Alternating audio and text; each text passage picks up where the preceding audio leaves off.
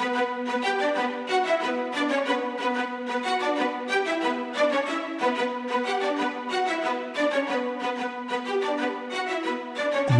Network presents Football Time.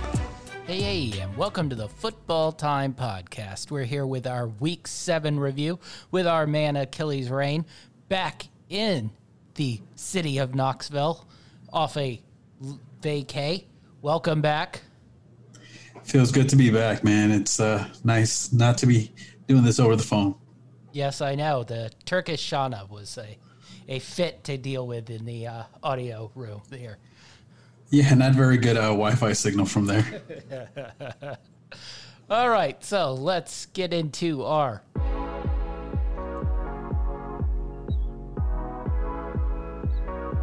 Now this made headlines.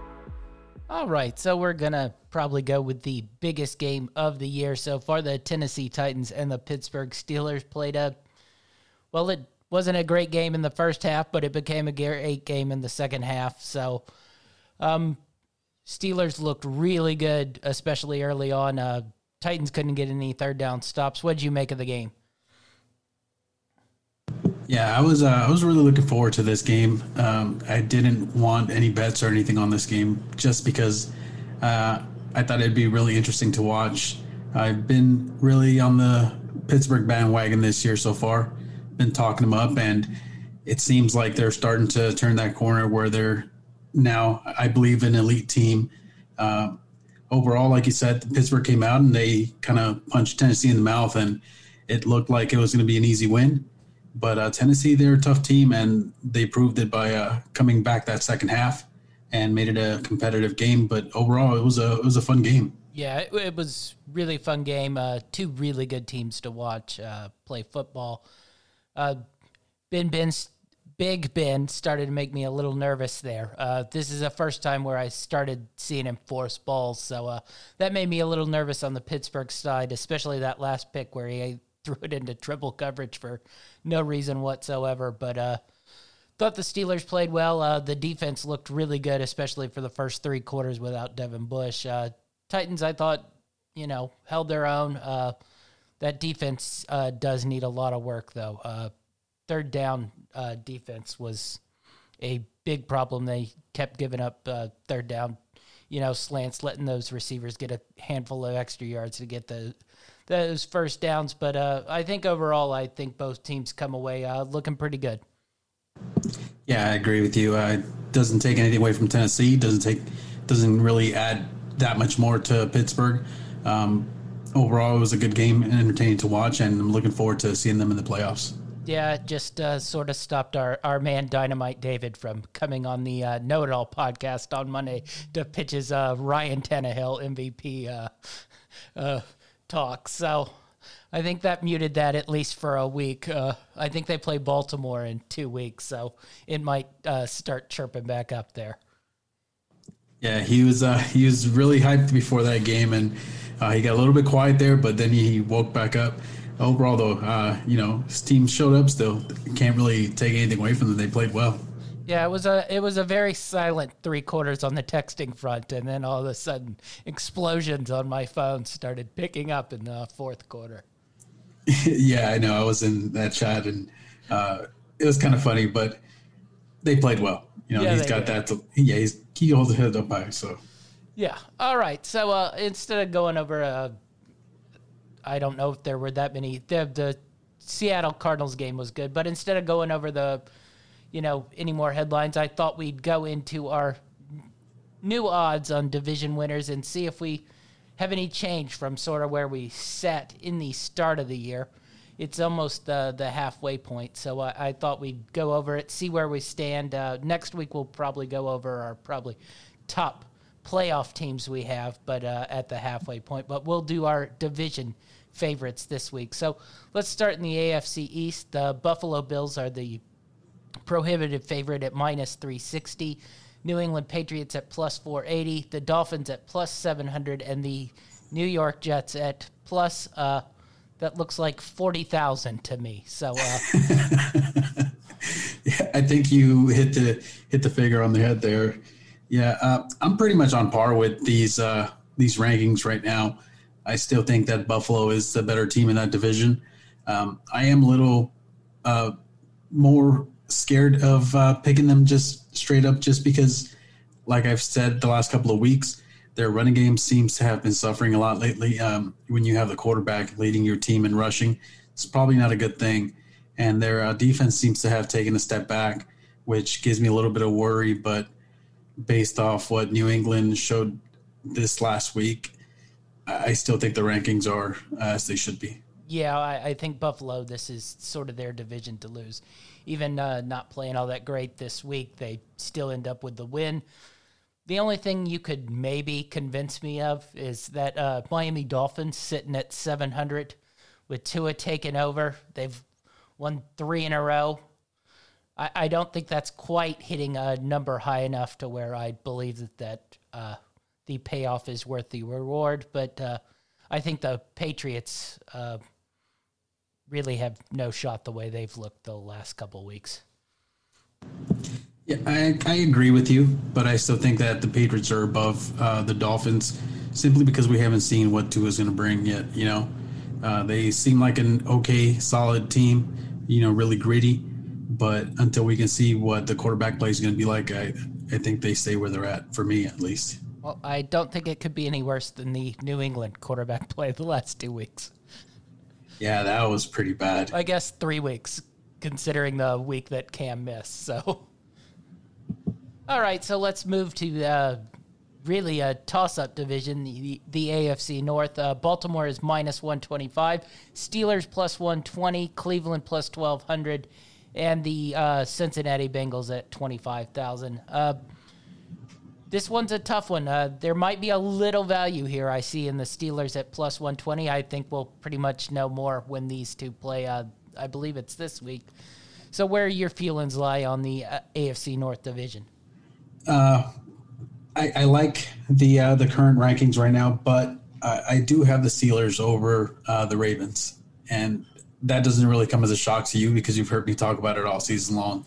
I, I still think that they're um, probably the best team in that division, and it might be close, but these uh, divisional games are going to count for a lot. Yeah, uh, I I think you could talk me into taking Steelers, but I don't know at plus 120. I don't know where the value sits there. I, you certainly couldn't get me to take the Ravens as a 125 favorite, but I think you'd be better off just betting the Steelers, you know, money line every game than taking plus 120 to win this division. Uh, anything with Cleveland? I mean, they are five and two. They're essentially one game behind the Ravens and two games behind the Steelers. Uh, I guess it's two since they've been crushed by both of them, but they still have one more to play with each. So, uh, Cleveland, any love, or did you watch that defense and sort of be like, this team sucks? Oh, you know, I've been up and down with this team so far this season. Sometimes I'm up, sometimes I'm down, and they seem to be in the opposite position. So, um, at, at with the record as it is, if I was gambling on this, I see some value in it, but just picking divisional leaders, uh, I don't see it now with Odell Beckham out. I still think that they're better than the Bengals, but uh, not better than the Steelers or the Ravens. Yeah, I agree. Uh, I'm assuming you don't think the Bengals can make a roaring return into the division. no, yeah, I, I, don't foresee that. Uh, I still think they have a better shot than the Jets, but yeah, I don't foresee that. All right, so let's move to the AFC South. Uh, the Tennessee Titans are uh, minus 230 favorites. Uh, Indianapolis Colts come in plus 170. The Houston Texans at plus 6,500. Jacksonville Jaguars at 25,000. Really a two division, two, two division, two team race in this division. Um, any chance the Colts can steal this? Uh, I believe they're one game out now, and they still have both the games to play versus each other. The only way that I see that happening is if uh, the Colts like really, really pick up their offensive play. They've got an okay offense and they've had a really good defense. The last couple of weeks, the offense has had to step up, you know, to make up for that defense that's been lagging a little bit. But they have a really good defense, maybe just not enough offense uh, compared to Tennessee. Yeah, I I think this is Tennessee's division to win. Uh, the only thing that would concern me is an injury to either Henry or Tannehill, and I think then you could probably convince me the Colts uh, defensively could contain the Titans, and I don't know if the Titans defense could hold up uh, enough to keep them in games without Henry or Tannehill in there. Yeah, I agree with you. I, that's pretty much how I see it. Uh, Texans, Jags, uh, no chance whatsoever. Uh, better luck next year. Yeah, I think it's just too late now at this point. I know that it's still, you know, almost halfway through the season. We're not quite there yet, but I think it's a little too far gone for them. Yeah, most definitely. All right, so let's move on to uh, the AFC West. Um, this probably will be a short and quick discussion. Uh, I have one little long shot that might could happen. Uh, the Kansas City Chiefs are 1,700 favorites. Uh, Las Vegas is plus 1,200. The Chargers are plus 5,000, and the Denver Broncos are plus 9,000. Uh, anyone take this division other than the Chiefs? I don't see it happening. The Chiefs, they seem to be kind of on cruise control. We don't really talk about them much, and we haven't really mentioned them, I think, other than once this season, you know, where they really stood out. But that's the scary part is that, you know, they're just kind of coasting. They're being quiet. Yeah, they didn't even have to do anything this week and won by like 25 points. Yeah, exactly. You know, it's a little scary. You know, we're kind of overlooking them because of all this, uh, all this stuff going on right now.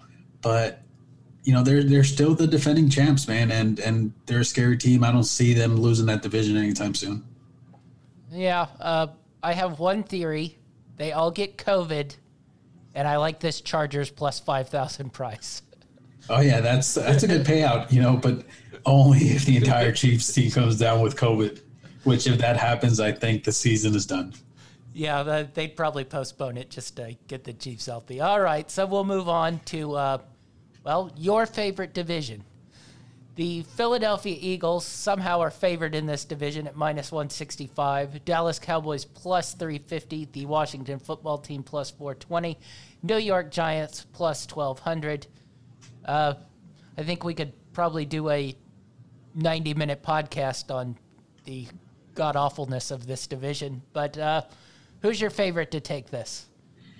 You know, surprisingly, my favorite's still Philly for this division that the entire division is bad, and you know you could definitely see a five win team taking this division. I mean, it's possible, and I mean, I, I still think that they're the better team right now as it sits. You know, with uh, their health and the state of their uh, their whole team in general. I, I, there's just too many questions mark everywhere else. Uh, there's no offense whatsoever in Washington. Um, you have the big injuries in Dallas and no defense whatsoever. Uh, the Giants, they they're actually my surprise. I actually have them as like number two and potentially winning that division. Um, I kind of like what I'm seeing from Jones. You know, he's he's been putting up big numbers. Uh, they haven't been getting wins, uh, but they also don't have a lot of weapons. You know, move here, move there, and you never know.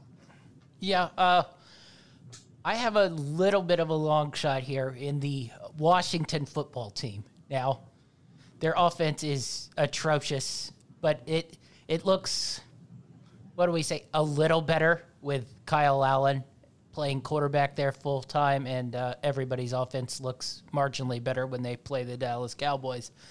But I think this uh, the Washington football team defense might be able to carry them through if the offense can get to 20 points a game, which is right now a very large stretch. They couldn't get to 20 points a game versus the Giants.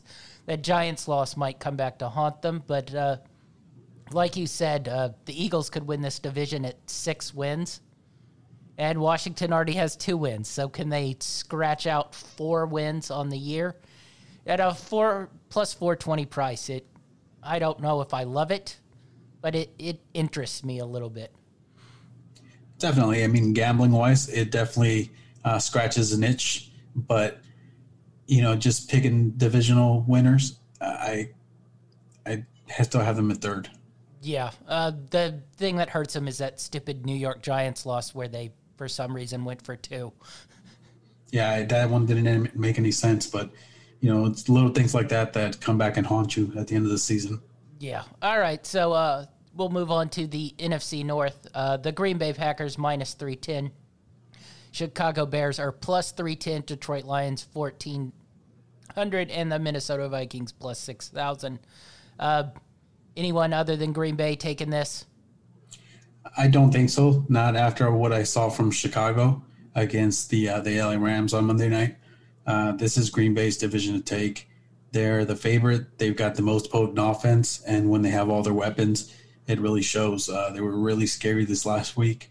Um, Chicago's got a good defense, good enough to, you know, maybe win some games, but offensively they're just not producing enough. Yeah, I can't foresee anybody uh, moving up in this division. Uh, Chicago, uh, they just look terrible this week. Detroit uh, sort of needed a Atlanta special to win their game, and uh, Minnesota's a definite cross off. So, I mean, even if Green Bay stumbles a couple times, you know, I think the Bears probably end up losing six to eight games here. So, I mean, the Packers have plenty of leeway here. So, uh, Packers definitely, uh, I think, NFC North. Any other teams you think might be able to move up in the NFC North?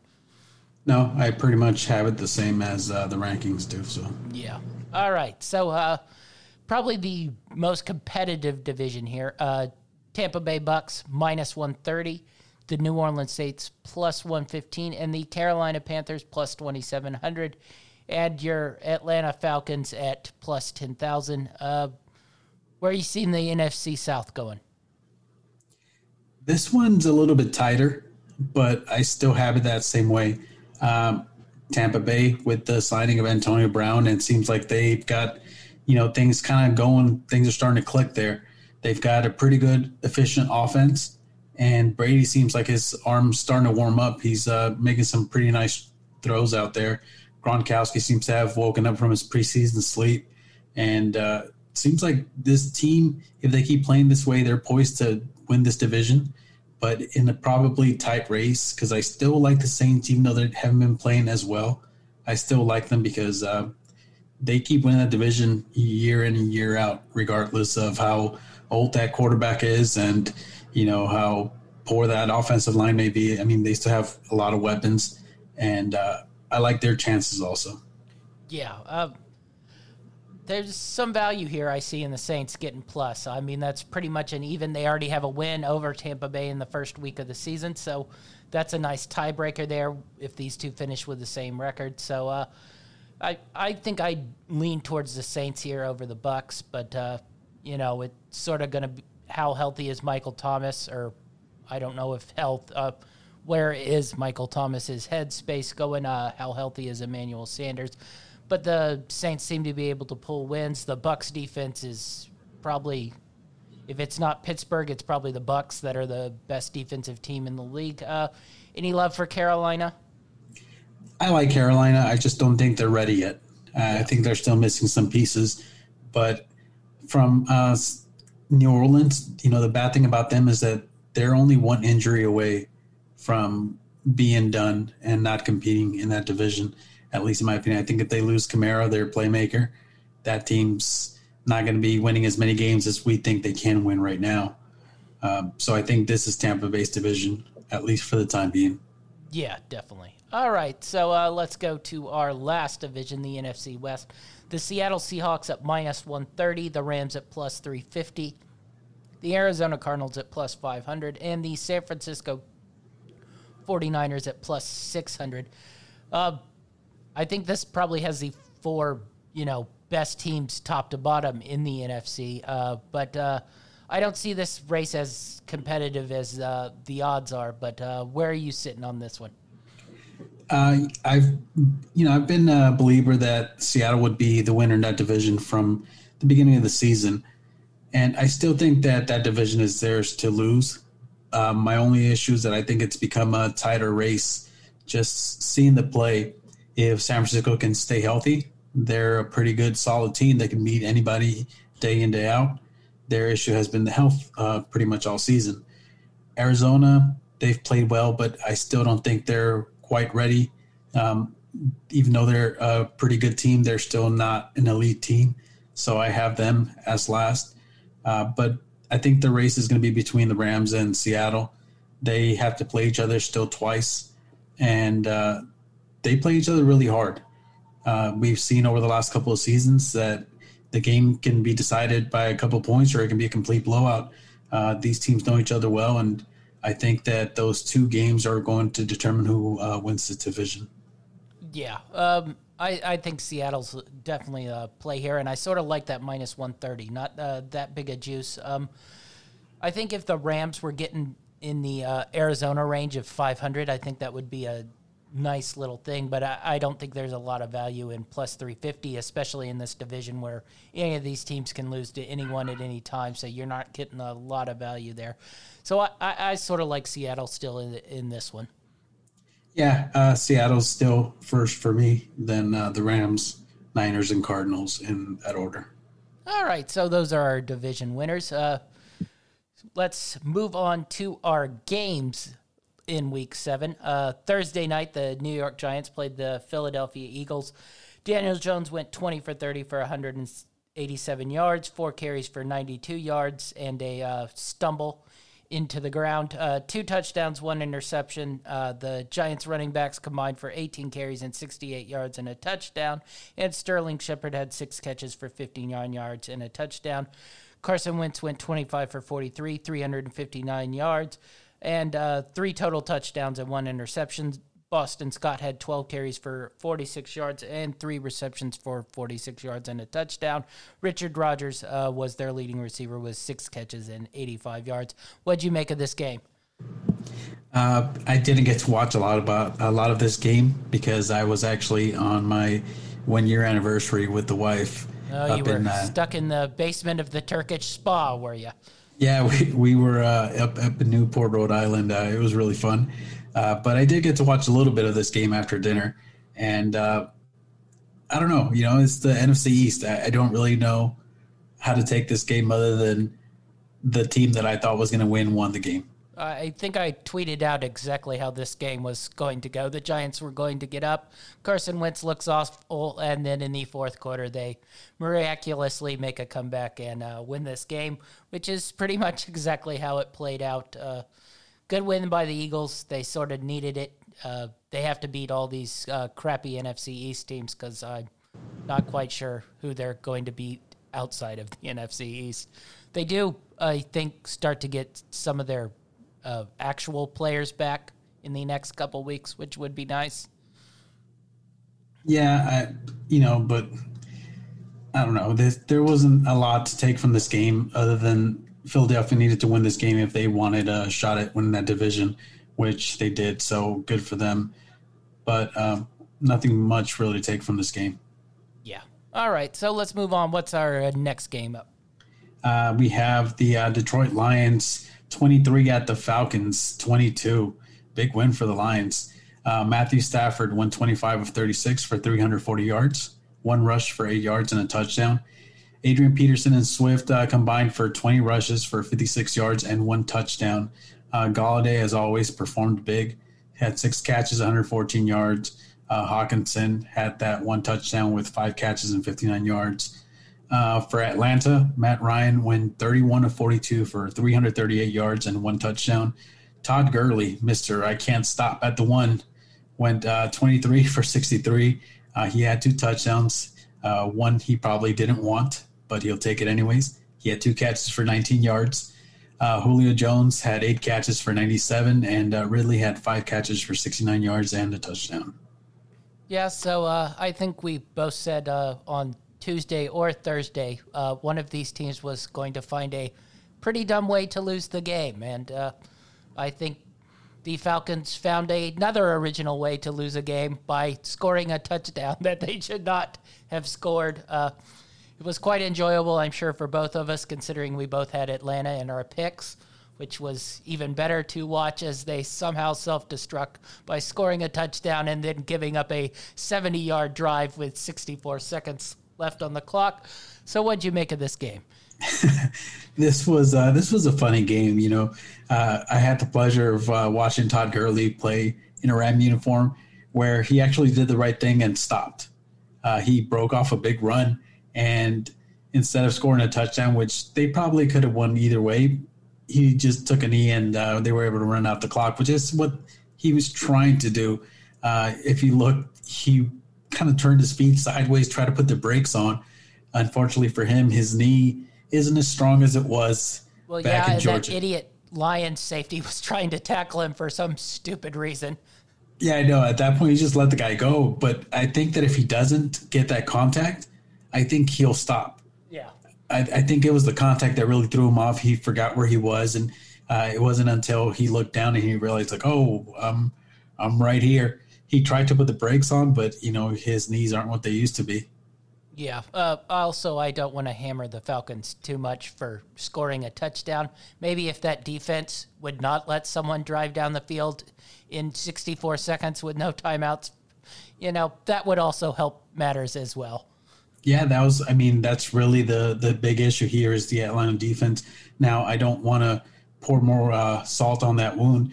You know, they've they've been playing a little bit better. They've shown some glimpses ever since they got rid of their uh, horrible defensive genius head coach. The defense has picked it up a little bit. Now they they're still not good, but you know they're getting better. Yeah. All right. So we'll move on from that game. And we'll move on to the Browns and Bengals, a nice little shootout here. Baker Mayfield probably played his best game as a pro, went 22 for 28, 297 with five touchdowns and a pick. Kareem Hunt had 18 carries for 76 yards and a touchdown. Rashard Higgins had six catches for 110 yards, and Jarvis Landry had five catches for 48 yards.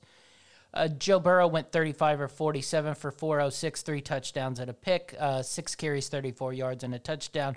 Giovani Bernard uh, taking over for Joe Mixon uh, went 13 for 37 and uh, five catches for 59 yards and a touchdown. Taj Boyd had 11 receptions, 101 yards and a touchdown. AJ Green had seven receptions for 82 yards, and Tee Higgins had five receptions for 71 yards and a touchdown. A lot of offense, not much defense. Um, I was a little stunned that Cleveland couldn't put the Bengals away, but uh, I guess they won. But uh, my hopes for them being a elite team, I think, pretty much sum it up. They need to trade back and forth points with the Bengals here. What'd you make of this game? I think it was an offensively fun game to watch. Uh, there were a few mistakes here and there, but overall, it was a fun game. You know, kind of what you expect from two pretty bad teams. Uh, I thought the Browns had a better defense than this, but overall, it's a divisional game. Divisional games tend to be close most of the time, and it was a shootout. Um, I think Odell Beckham going down was kind of you know messed up, especially on the type of play that he went down. Um, but overall, Joe Burrow seems to be making strides. He seems to be getting better. I just think they're working him a little too much, but he's uh, he's shown some some good things. Yeah, I'm still not in love with the way Zac Taylor runs this offense. I mean, they score a lot of points, but they also can't stop anyone. And uh, was a little disappointed in the Browns uh, not being able to play any defense whatsoever and having to score all these points. But uh, good win the, by the Browns. These are the kind of games they need to win to make the playoffs, which I think is their only real goal. And uh, it was an entertaining game to watch. But uh, that was about it. Uh, how about our next game? Our next game, we have the uh, Green Bay Packers beating the Houston Texans uh, 35 to 20. Aaron Rodgers went 23 of 34 for 283 yards and four touchdowns. Williams rushed 19 times for 77 yards, one touchdown. He also had four catches for 37 yards. Davante Adams in his return went 13 receptions for 196 yards and two touchdowns. Uh, for Houston, Deshaun Watson went 29 of 39 for 309 yards and two touchdowns. He also had seven rushes for 38 yards. Johnson ran the ball 14 times for 42 yards. He also had four catches for 42 yards and a touchdown. Randall Cobb had a pretty big game with eight catches and 95 yards, while Brandin Cook had seven catches for 60. Yeah. Um not much to say about this game other than the Texans are completely and utterly done and are pretty much useless. Uh, good bounce back game for the Packers, especially without Aaron Jones. Uh, Rodgers looked good again, so I think we could all just sort of mark that Tampa Bay game as a, you know, one of those games where nothing goes right. Uh, what do you make of this game? yeah, it was good to see Aaron Rodgers kind of get back into the flow of things and uh, keep uh, putting up the offense that he's been putting up all season long. Now that Tampa Bay game, he had a really bad game, and everybody kind of assumes that it was because of those early interceptions. Uh, that still remains to be seen. Tampa Bay seems to have a pretty good defense, but we'll see once they go up against some more potent offenses if they're for real. But for now, I'm just chalking it up to a bad Aaron Rodgers game. I'm sure he loved having Davante Adams back in the lineup. He went off. Uh, the score wasn't as uh, as close as uh, as it actually was. The, yeah, the game that's was the Texan special now is to be getting killed for three quarters and then put 21 points on in the fourth quarter to make it look like it was close.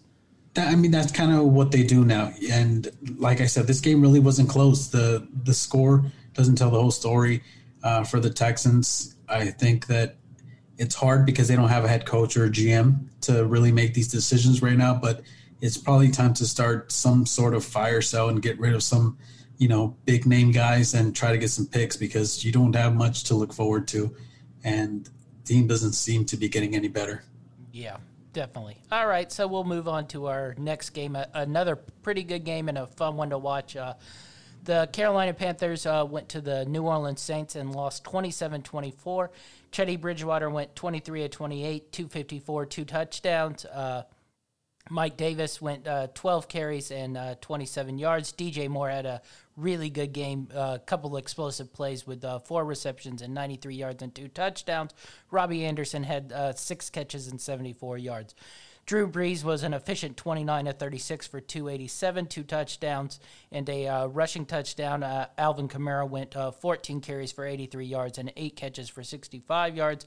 Latavius Murray had 11 rushes for 47 yards, and uh, Marquez Callaway, Tennessee's own, went eight catches for 75 yards. So, uh, entertaining game. Uh, thought the Saints uh, really played pretty well. Uh, also thought Carolina played pretty well. Uh, it's still concerning how many uh, explosive plays the Saints give up, and uh, they don't score quickly. They score efficiently with a lot of dink and dunk uh, passes, but uh, it it always gets close because they give up a explosive play, probably one every uh, three or four series here.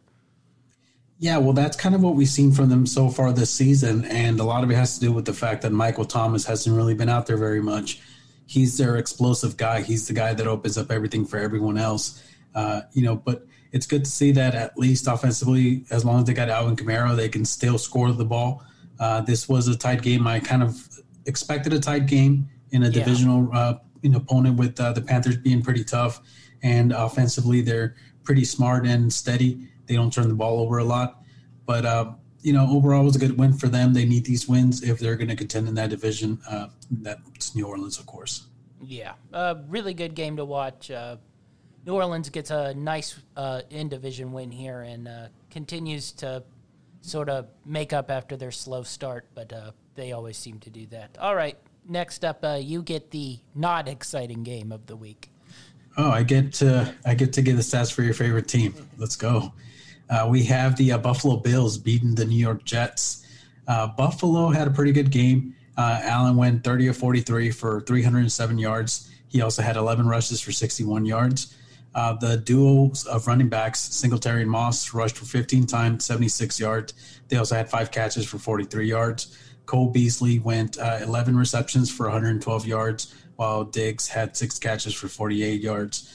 Uh, on the Jet side of the ball, Darnold in his comeback went 12 of 23 for 120 yards and two interceptions. Frank Gore, the old man, ran 11 times for 60 yards. Perrin had 11 rushes for 39 yards and a touchdown. He also had two catches. Uh, Barry and Edmonds uh, combined for eight catches for 82 yards.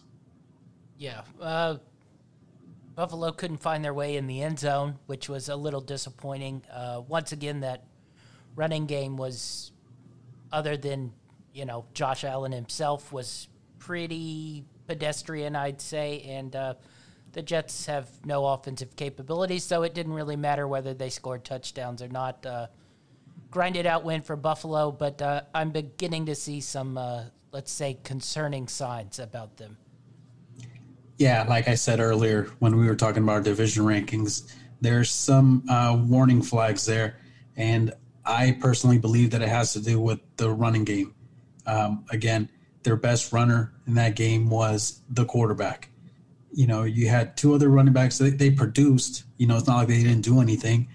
I just don't think that they can change a game uh, as much as he can on the ground, which is very unfortunate and it's a little glaring. Um, this game was close because it was a divisional game, and the Jets are so bad that even in a tight game, you can still pull off a win, which is what Buffalo did. Yeah. Uh, I sort of see this two ways with Buffalo. They can sort of use Josh Allen and, you know, go Cam Newton style. I think it was four years ago where they made the Super Bowl and essentially run him into the ground and slam him up the middle and get those rushing yards. And I think they can put themselves in contention to possibly get to a Super Bowl if things break. Or I think you can sort of use those two backs who have not looked good and you're probably out in a round or two. But uh, I think if you go that way and use Josh Allen as a battering ram and as your lead back, uh, it probably cost you in the future. So it, it's sort of a tough decision to make there. Yeah, I, I agree with you. Um, Buffalo's they've got some things they got to clean up. They're looking like they're still going to win that division, so you're going to get a playoff spot. But uh, hopefully, for their sake, they can clean clean up those things that uh, that are really glaring right now. Yeah. For me, it's that running game. But um, Mm-hmm. the Jets, you know, good for them. They kept it tight, uh, but obviously still pretty bad. Uh, just a hint. Uh, you better become in love with the Jets this week. Start uh, start feeling the process because they're getting a very large amount of points that I already previewed. I'm looking at these uh, stats right now on the screen, and uh, they better be getting a lot of love. Otherwise, They could be getting in the twenties this week. I I won't tell you who they're playing because you probably haven't looked it up yet, but they are in the twenties this week. uh, we'll have to see what that what that matchup is, and we'll see how much love I can give them. You're going to give them a lot of love because it probably will be up to 23 by the time we uh, get to our pick show on Thursday. All right. Uh, I guess we'll move on to a possibly even worse game. The uh, Dallas Cowboys went to the Washington football team and lost 25 to 3. Andy Dalton was 9 of 19 for 75 yards and a interception before he got concussed and had to leave the game. Ezekiel Elliott continues his poor play on the year 12 carries, 45 yards. Uh, Amari Cooper, the only person who sort of seemed like he gained any yards whatsoever, and seven catches and 80 yards. Kyle Allen was an efficient uh, 15 to 25, 195 yards, and two touchdowns. Antonio Gibson, Memphis's own, went 20 carries, 128 yards, and a touchdown. Terry McLaurin had seven catches for 90 yards and a touchdown, and Logan Thomas had four catches for 60 yards and a touchdown. Now, I have to ask you, is Dallas on banishment now for you as well? Yes, I am done with Dallas. That's it. I don't know what that feeling was that I had. Uh, I probably should have known after you said. It was probably heartburn from the Turkish spa. Listen, I don't know if you noticed it in those notes that I sent you. Under uh, right next to Al, uh, to Gibson, I put who because I believe you told me at the end of this game you're going to be texting me. Who is this Gibson guy? Where did he come from? Why is he leading the the freaking week in rushing yards? And I think it took two series before he broke one. it was oh my gosh, I I, I didn't expect. Now, granted, even with Andy Dalton in there, I, I still don't think this game would have been close. They're just bad, and and don't be surprised to have a couple of guys from this team on my worst of the week later on in this uh, in this show. Yeah, definitely. Uh, that being said, I, I thought that hit by Bostic, uh, he should be suspended for games. That was possibly the dirtiest thing I'd seen in a while, where he just KO'd him as he was sliding down. Uh, thought that was a pretty cheap hit, and I can't believe the NFL didn't suspend him for at least a game. Yeah, I'm one to you know kind of quickly get on the defensive side usually because I feel like they've really pampered the offenses. But you know we've seen it all season long, and even in the past couple of seasons, when there's a play like that, defensive players tend to avoid the uh, quarterback, and it seemed like he purposely went for him. Uh, I agree that this should probably be a suspension, but this is probably the uh, the only take from this game. Uh, hopefully, he's not too banged up and uh, he can recover quickly because Dallas doesn't have much else. Yeah, uh, but DiNucci, James Madison's own, he was a very solid player in the subdivision. I I enjoyed watching him and betting on him in the playoffs. All I know is that when I was watching, I was around a couple of uh, Italian people and they were like, "Oh, is he Italian?" I was like, "We're gonna have to talk to Champ Smith about that." He is. Uh, he went to Pittsburgh originally and transferred out of Pitt to go to James Madison and had a pretty successful career with the Dukes. Uh, they played uh, North Dakota State in the championship game last year and uh, didn't win, but that's because North Dakota State wins every title. But uh, good subdivision quarterback. Uh, I don't foresee much of a future with, especially with that Dallas offensive line. So uh, this is why I like waiting to talk to you because I can just drop just about any name and you know everything about them. You're like an encyclopedia. Well, yes, that's because I'm a degenerate and are gambling on the uh, subdivision playoffs. I'm not going to judge you, okay? Let's just move on to the next one. All right, we'll go to a, another pretty uneventful game. The Kansas City Chiefs beat the Denver Broncos. Uh, the snow was pretty while it was falling. The game, however, was not all that great. Patrick Mahomes had 15 for 23 for 200 yards and a touchdown. Helaire had eight carries for 46 yards and a touchdown. Le'Veon Bell had six carries for 39 yards. Tyreek Hill had six for 55 and a touchdown. Uh, Drew Lock was 24 of 40, 254, two interceptions, and a rushing touchdown. Philip Lindsay had nine carries for 79 yards. And uh, for some reason, they keep handing the ball to Melvin Gordon, though Philip Lindsay is better for 17 carries, 68 yards, and a touchdown. And uh, I can't pronounce the weird uh, name. I was waiting. Bonham had seven catches for uh, 60 yards. Uh, you probably should have given me some pronunciation levels uh, on that one. But uh, what'd you make of this game? Chiefs really didn't even have to put up the offense. They had a defensive score, they had a special team score, and uh, Drew Lock isn't a very good quarterback. So this game was pretty much washed from the start. Yeah, I think this kind of says a lot more about uh, that Broncos team. Uh, we thought they were pretty good after they beat the Patriots, but we see what happens to them when they go up against an elite team. So it just kind of, you know, let you know where everybody stands a little bit more. Uh, the Chiefs didn't need to do much. Like I said earlier in the show, they're on cruise control right now. And, you know, it's a little scary that we haven't really been talking about them, even though they've been pretty dominant in most of their wins. All right. Uh, I think we'll move on pretty quick from the uh, this game. What do we got up next? Let's say we have San Francisco 49ers uh, beating the New England Patriots. We're in a bad stretch here of terrible games. I know. Just get ready. It's going to get a little bit better. Uh, they beat the New England Patriots 33 to six. Uh, Jimmy Garoppolo went 20 of 25 for 277 yards and two interceptions.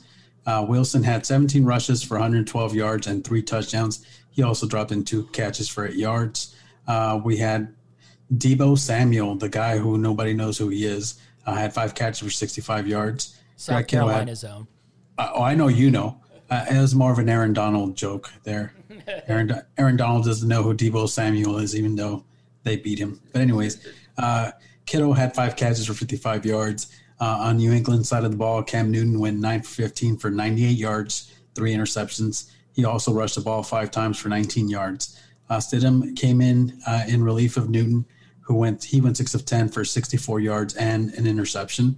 Harris had 10 rushes for 58 yards, and Myers was the uh, leading receiver with four catches for 60 yards. Yeah, uh, the Patriots are not a good football team right now. Uh, the 49ers look to be getting better and better as a football team, but uh, there's just no weapons on the New England offensive side of the ball, and uh, I don't know what COVID did to Cam Newton, but uh, it it's taken him down because since he's come back, he has looked uh, beyond atrocious at quarterback. I don't know if he's sick or his shoulder is re-injured, but uh, this New England team uh, right now is bordering in Jets land the last two weeks. So, uh, what do you make of this game? Yeah, it definitely wasn't a pretty game for New England. Um, I thought they were better than this, and I, I think a lot of people thought they were better than this. They showed some flashes early on in the season that kind of led us to believe that Bill Belichick might be, uh, you know, might might have himself at least a game manager in Cam Newton, uh, and it seemed even more when he missed a game and they played horribly. But since he came back, like you said, he hasn't played really well. Um, I think this game was more about the 49ers and their ability to just kind of plug players in there and play them even though they play in the division of my favorite team, you know, there's certain players on there that I don't recognize, and they're putting up big numbers. You know, they seem to have a pretty good uh, offense and defense in general, and they have the ability to just kind of plug players in there and uh, be successful. Yeah. All right. So, uh, San Francisco going up Patriots dropping down. Uh, I think that's about all you can say in that one. Uh, let's move on to our next game. Another pretty dull game. Uh, Tampa Bay uh, went to Oakland and won 45 to 20. Tom Brady was probably his best game so far as a Buck, 33 of 45 for 369 four touchdowns and a rushing touchdown. Fournette had 11 carries for 50 yards and six catches for 47 yards. Ronald Jones had 13 carries for 34 yards and a touchdown.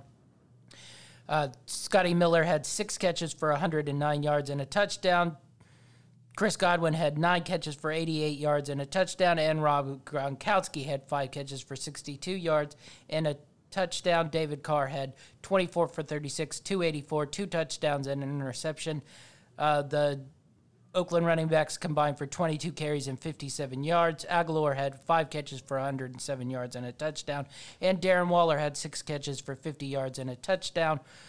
So, uh, Tampa Bay's defense pretty much throttled Oakland pretty good and uh, was having pressure on David Carr the whole game. And on the reverse side, the Oakland Raiders, I think I sent you a text about this game was like, I don't like Oakland anymore. They can't get any pressure on Brady, and he's going to be fine. And that's essentially what happened. They could get no pressure on Brady, and he could sit in that pocket and throw his little dump passes. And uh, I think that's pretty much going to be the story of the Bucks all year.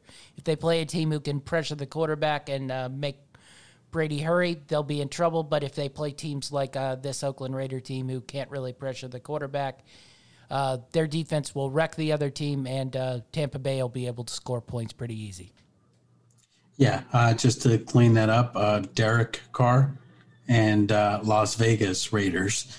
But but moving on from that, yeah, I, I agree with I'm you. I'm living in 1998, I think. you know, this was uh, the best that Brady has looked so far this season. he was pretty efficient. He kind of threw the ball around. The, everybody got a little bit of love as you can tell from all the stats you had to read. Um, the Raiders, I had them originally, you know, in a close game. And then I texted you the morning of and said, yeah, let's not take that. I'm going with Seattle instead, which didn't work out. But yeah, nothing much really to say other than that Tom Brady played really well and that team looks good. Yeah. All right. Uh, we'll move on to our next game. Let's see. We have the uh, Pittsburgh Steelers beating the Tennessee Titans 27 24. Uh, Roethlisberger went 32 of 49 for 268. He had two touchdowns and three interceptions. Connor ran the ball for 20 uh, for 82 yards. Uh, Juju Smith Schuster had nine catches for 85 yards, while Johnson had nine catches for 80 yards and two touchdowns. Uh, for Tennessee, Tannehill went 18 of 30 for 220 yards, two touchdowns.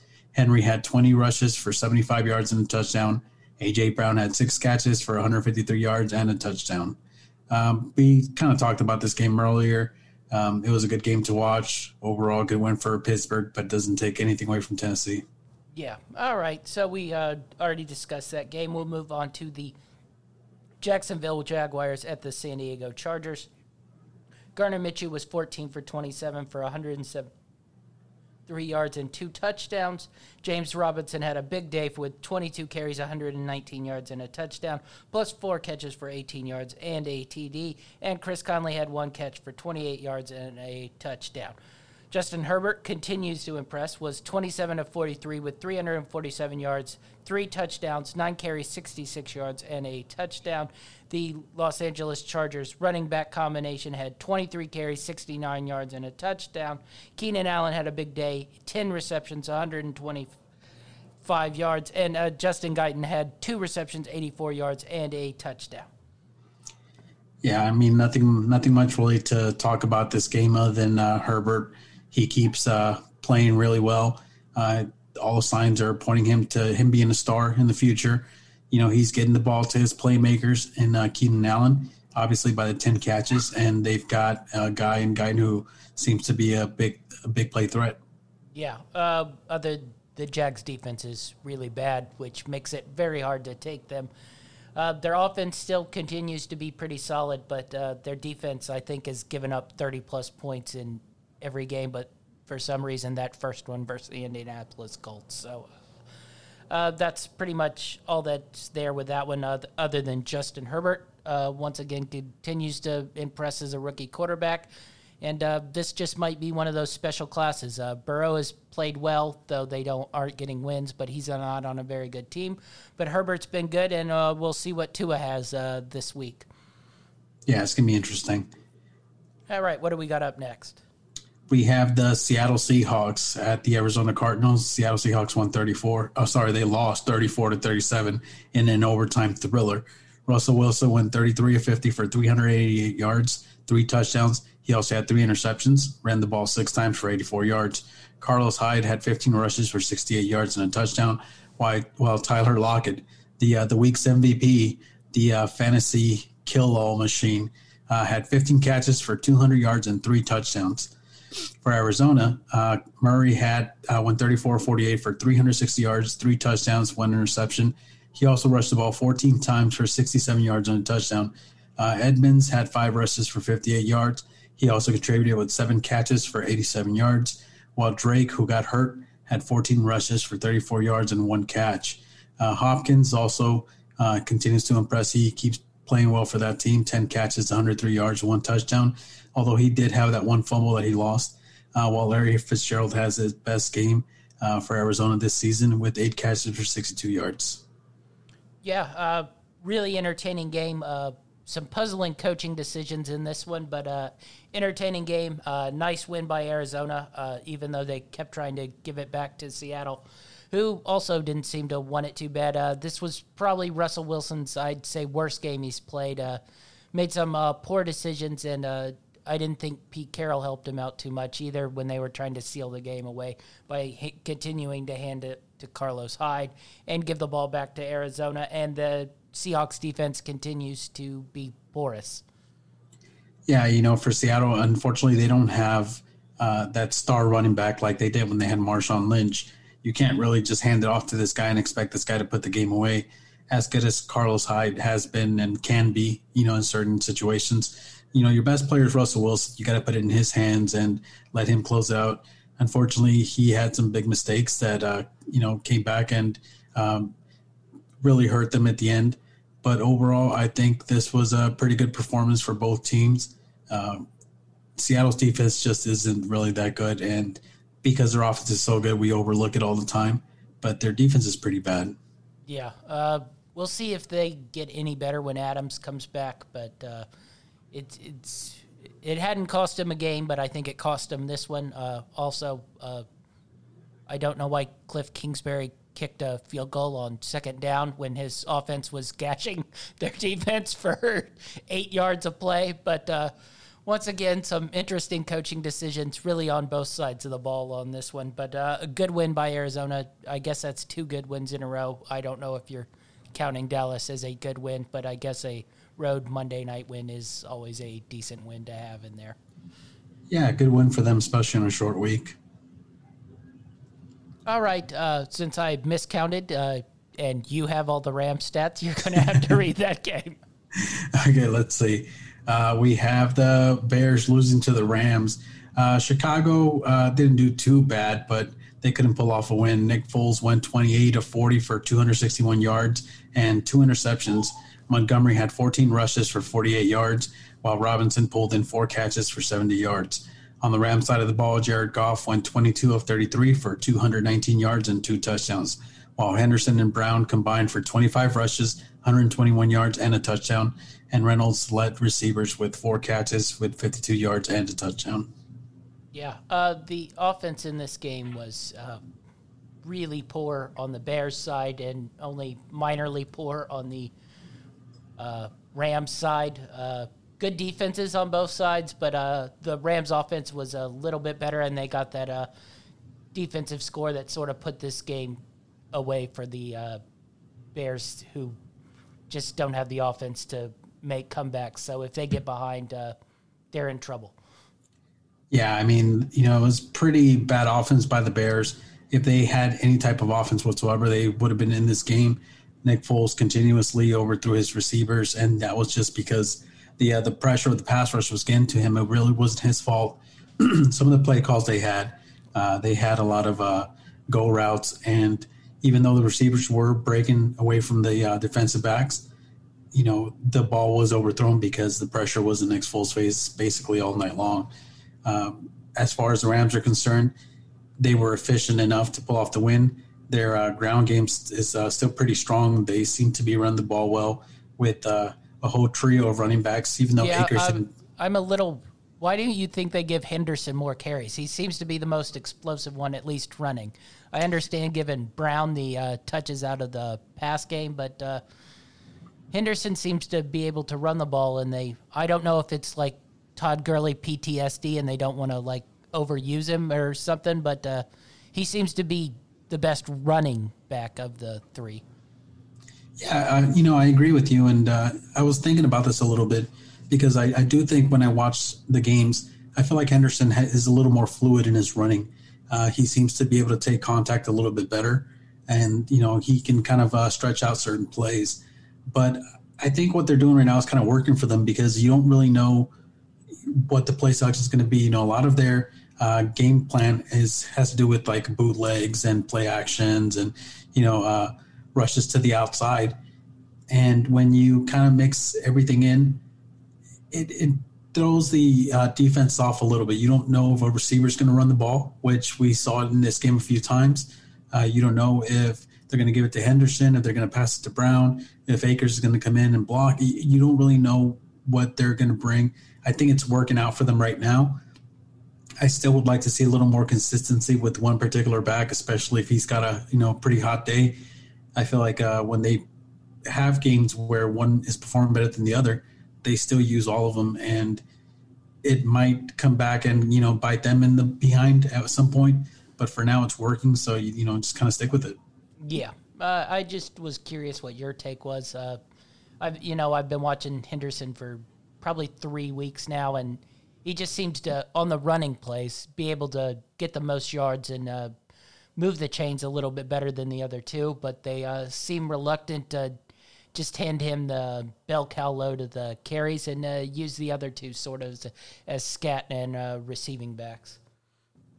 I guess they just want to make sure that if it ever comes down to our running back stopping at the one for us to win the game, they want to make sure that their knees are healthy enough to do so. Yeah, uh, that that was my other uh, feeling, like uh, PTSD. they don't want to have to pay Henderson, and then two years later, his arthritic knee has him where he, he can no longer move. All right, let's move to our best of the week. You had one hell of a game. All right, so what do you got for best of the week this week? This week for best of the week on offense, I've got two wide receivers, uh, one from Seattle, and one from Green Bay, and that's Tyler Lockett and Davante Adams. Uh, Tyler Lockett had the biggest game of the uh, even the fantasy season so far. He put up big numbers. He had 15 catches, 200 yards, and three touchdowns. While Adams had 13 catches, 196 yards, and two touchdowns. Um, you know, it was a really good performance. Uh, Tyler Lockett is not the number one in that team. I think that we've all kind of uh, pretty much solidified that Metcalf is in that number one wide receiver for Seattle. Um, so it was good to see that when they shut uh, Metcalf down, that you know Tyler Lockett could still put up a big game. Yeah, uh, I got two guys for my best of the week, and uh, one of them will be a little surprising. I, I have Baker Mayfield in here, uh, which I think I've hammered him every week of this season, but uh, he was efficient and he played really well. Now, uh, granted, great on a curve. That Cincinnati defense is ripe to be chopped up. And uh, my other guy was Antonio Gibson. Way to have a nice little rookie breakout game. Now it always helps once again that the Cowboys are in town, but uh, those were my two offensive guys of the week. You just had to rub it in, didn't you? what do you got for your best defensive guys on the week? Let's see. I've got two guys for uh, my best defensive players of the week. I've got uh, Budda Baker, safety from Arizona. He had uh, 11 solo tackles. He also had three assisted tackles, and he had that one interception uh, that has probably helped him uh, win that game overall. And I also have uh, Jerry Hughes, defensive end from Buffalo. He had uh, five solo tackles. He had an assisted tackle. He had an interception. He had a fumble force. He was kind of all over the place in a pretty tight divisional game. So he was probably the difference on that defense. Yeah, uh, good calls there. Uh, I had two uh, Pittsburgh guys, uh, T.J. Watt and Vince Williams. I thought they really controlled the game and controlled Derrick Henry in that first half that l- let him build that lead. So I was going to give those guys some love this week on on the defensive side of the ball. What do you have for coach this week? For my best coach of the week, I have two guys. I have Kyle Shanahan from San Francisco. they beat the the Pats and the coach Belichick pretty decisively they showed, like I said earlier, that even when they have some injuries, they can plug in other guys and still be successful. And they made the Pats look pretty bad. Uh, I also have uh, Mike Tomlin, uh, Pittsburgh head coach, on there. I feel like he, you know, did a good job at keeping his guys in line. They went up pretty big in the first half. Second half, Tennessee came back hard, as we expected they would, being one of the better teams in the league. And they still managed to pull off the win, so I had to give him the nod. Yeah, uh, I gave Mike Tomlin the nod. Uh, we haven't probably even put him on here. I think so far this year, and uh, he's never even had a losing season as a head coach. So he he definitely deserves some love this week. And uh, the Steelers, if if they can uh, beat Baltimore uh, this week, I believe. Uh, they look to be on a pretty good run because they have some pretty easy teams. So they might end up at uh, 10, 11, 12, and 0 if they can pull off the Baltimore win this week. But I thought definitely Mike Tomlin deserves some love. So let's move on to our worst of the week. Terrible. Just terrible. All right. So who do you got up here for worst of the week? For worst of the week on offense, I have two guys. I have New England's Cam Newton. Uh, he went 9 of 15 for 98 yards, three interceptions, and he had 19 rushing yards. Uh, you know, you don't expect this from him. You expect him to protect the ball a little bit better. He's a veteran. He, he looked really poor. He kind of uh, was making mistakes all over the place. If you looked at his uh, his footwork, it wasn't uh, it wasn't proper. And I mean, he he's pretty unorthodox, you know, because he's a runner. But you know, he just looked like he wasn't comfortable. And I don't know how much of that has to do with uh, that COVID um, break he took, but he looked really bad. And my second guy on there is uh, Ezekiel Elliott. I just feel like, you know, for being a number one pick, uh, first round pick, 12 rushes for 45 yards, which is not entirely on him, but you expect more. You know, six six year, 90 million dollar guy, 50 million guaranteed, and this is where you're bringing to the table when you're the main focus of the offense. It's unacceptable. Yeah, uh, we agreed on that. I had Cam Newton is my worst of the week. Uh, just don't know what's wrong. He looked really good at the start of the season.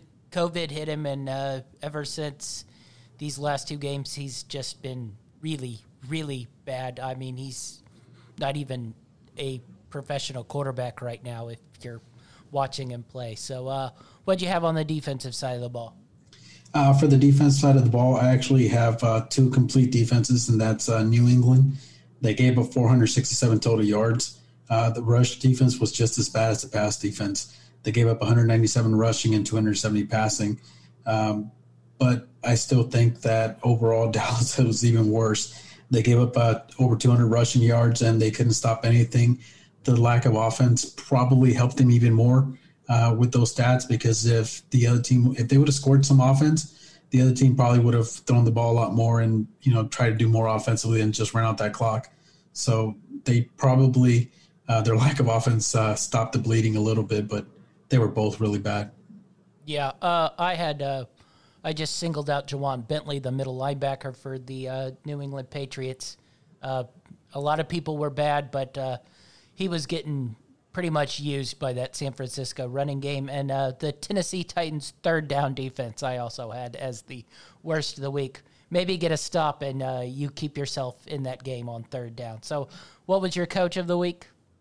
Uh, my worst coach of the week was Mike McCarthy if it's possible, uh, you know, it's possible that he's probably going to get fired before the year even Should ends. get fired. he's he's really bad. You know, um, I was like trying to figure out like how short of a tenure can he have. You know, and I went back to George Allen back in 1978 with the Rams, uh, but he got fired two preseason uh, preseason games in, which is his season isn't officially started yet. Um, even Bill Belichick, you know, but the season didn't start and he also got traded, so it wasn't really firing. You know, you have to go back to what was it, 2008, uh, with uh, Lane Kiffin and the Raiders, where they let him go after he started the season uh, one and three. You know, a lot of that was animosity between the owner and the coach, but you Yeah, know, he because he, was taking 70 yard field goals in the game.